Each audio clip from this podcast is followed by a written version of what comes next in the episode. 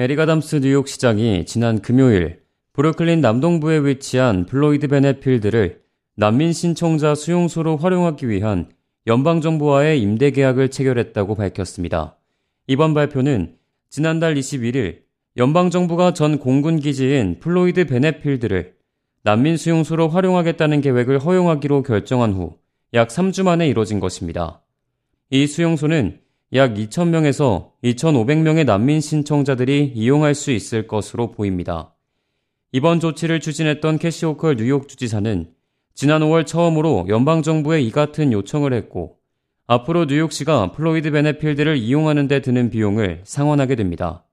지난 금요일 아담스 시장은 성명을 통해 뉴욕시의 난민 신청자 유입 위기에 대처하기 위해 연방정부는 더 많은 일을 할 수 있다며 단순히 수용소를 통해서는 이 문제를 해결할 수 없다고 말했습니다.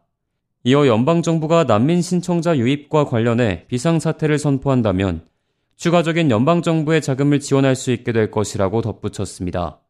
재정 지원 외에도 아담스 시장은 신속하게 노동 허가를 내줄 것을 요구하기도 했습니다. 한편 플로이드 베넷 필드를 수용소로 지정하는 데에도 잡음이 이어졌습니다. 앞서 브루클린과 퀸즈, 스테튼 아일랜드에서도 그랬듯이 이곳에서도 난민 신청자 수용을 반대하는 집회가 열렸습니다.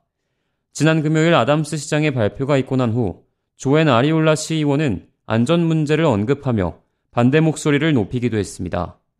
X를 통해 올린 영상에서 조앤 아리올라는 플로이드 베넷 필드가 홍수가 발생하는 지역이다. 이곳에 거주할 경우 물에 휩쓸릴 위험이 있다고 지적했습니다. 이어 그럼에도 수용소로 사용이 결정된 만큼 우리는 이 문제를 법정에 세울 것이고 우리는 반드시 승리할 것이라고 말했습니다. K-Radio 박하율입니다.